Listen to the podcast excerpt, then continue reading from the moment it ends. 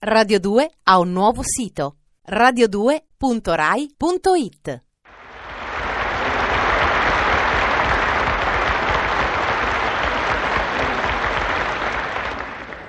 Signori, sono qui per puntualizzare. Dice, ma che te puntualizzi? Puntualizzo. Perché se gli uomini non incominciano a parlare un linguaggio comprensibile, saranno come minimo sempre un po' arrabbiati fra loro. Dice, ma che reggi la cattedra di filologia? No, non la reggo.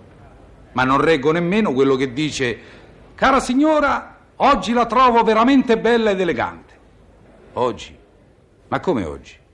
Il che vuol dire che ieri, l'altro ieri e il giorno prima la signora in parola non solo non era tanto bella, ma era pure vestita come una stramiciona. Perciò scegliamole con cura e con amore le parole che ci servono e ritorniamo all'amore per le parole giuste. L'amore. Che cos'è l'amore?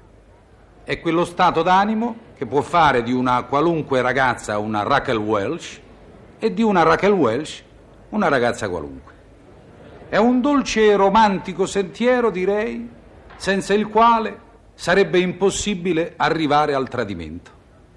O forse è soltanto una vetrina ermeticamente chiusa, colma di sogni a due piazze. Antonio? Gabriella? Antonio, ti vorrei sposare. Sì, Gabriella, e poi, poi Antonio, vorrei partire con te per un lungo viaggio. Sì, Gabriella, e poi, poi Antonio, l'emozione di una piccola casa nostra dove restare tutta la vita insieme, tu ed io. E poi, poi niente, Antonio. No, dico e poi a mia moglie che gli racconto. L'amore può essere romantico, tormentato, antico, moderno, ponderato. Esempio di amore romantico. Giuseppe, Giovanna. Giuseppe guarda il cielo. È bello, Giovanna, il cielo. Perché siamo insieme, Giuseppe. Perché siamo insieme, Giovanna. Giuseppe sta cadendo una stella. Esprimi un desiderio, presto. Un desiderio? Brigitte Bardot, Giovanna. Esempio di amore tormentato. Ah, poterti sussurrare all'orecchio le parole che vorrei, sottovoce, perché nemmeno il vento le senta. Sarebbe bello. E non lo posso fare, Margherita. Vorrei accennare appena la parola amore e vederti fremere, trasalire, arrossire. Ma tutto questo non mi è concesso, capisci, Margherita? Margherita, capisci? Margherita?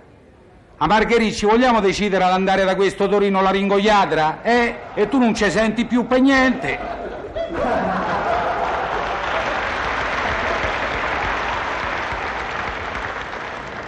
Esempio, esempio di amore antico.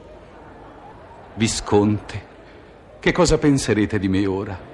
Eppure è così bello sentirsi prigioniera tra le vostre braccia. Cielo, mio marito, Battista, accompagnate il Visconte all'armadio. Amore moderno. No, no, non ne posso più, Marcella. Questo nascondersi, questo evitare di uscire insieme per paura che lui ci veda. Questo non poterci telefonare quando vogliamo perché lui non venga a sapere. Lui, lui, lui, basta. Non ne posso più. Anche io ho i miei diritti, Marcella. In fondo sono tuo marito. Amore ponderato. Pronto, Maria, la prego. Sono terribilmente innamorato, ho sempre lei avanti agli occhi. Non faccio che sognare lei, che desiderare lei. La prego, Maria, non mi dica di no. Mi vuole sposare? Sì, certo, caro, ma chi parla? Perciò puntualizziamo. Scegliamocele con amore le parole che ci servono per i discorsi di tutti i giorni. Troviamo quelle giuste. E forse anche l'amore sarà inequivocabilmente amore. E come al solito facciamo dire l'ultima parola sull'argomento amore a Trilussa. Le lettere. La marchesa teneva tutte quante le lettere d'amore e di passione nel tiratore in fondo al credenzone, impacchettate amante per amante, assieme ai ritratti dell'amici che ha conosciuto negli tempi antichi.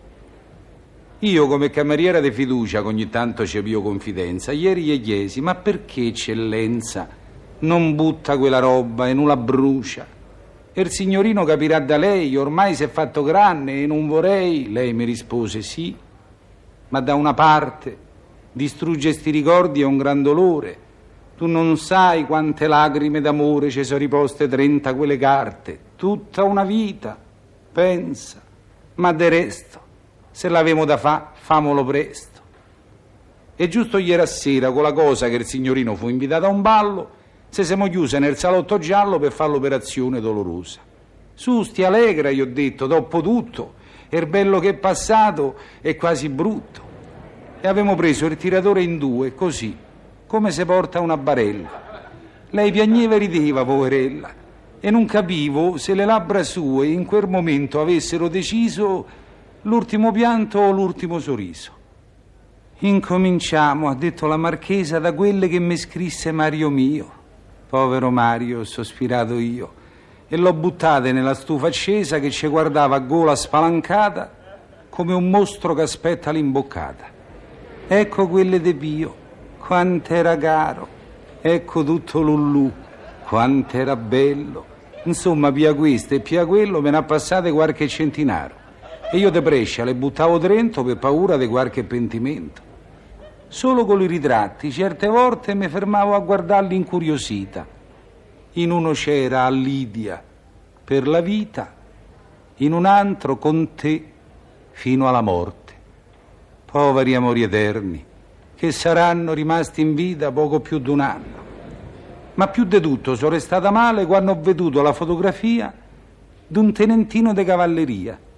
Vedi, mi ha detto, questo è il generale. Dico, ma quale? Quello col panzone? Madonna santa, che disillusione. Trent'anni di sospiri e di pensieri, in tre minuti sono finiti in niente.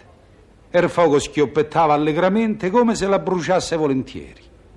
E a mille a mille le faville d'oro pareva che scherzassero fra loro.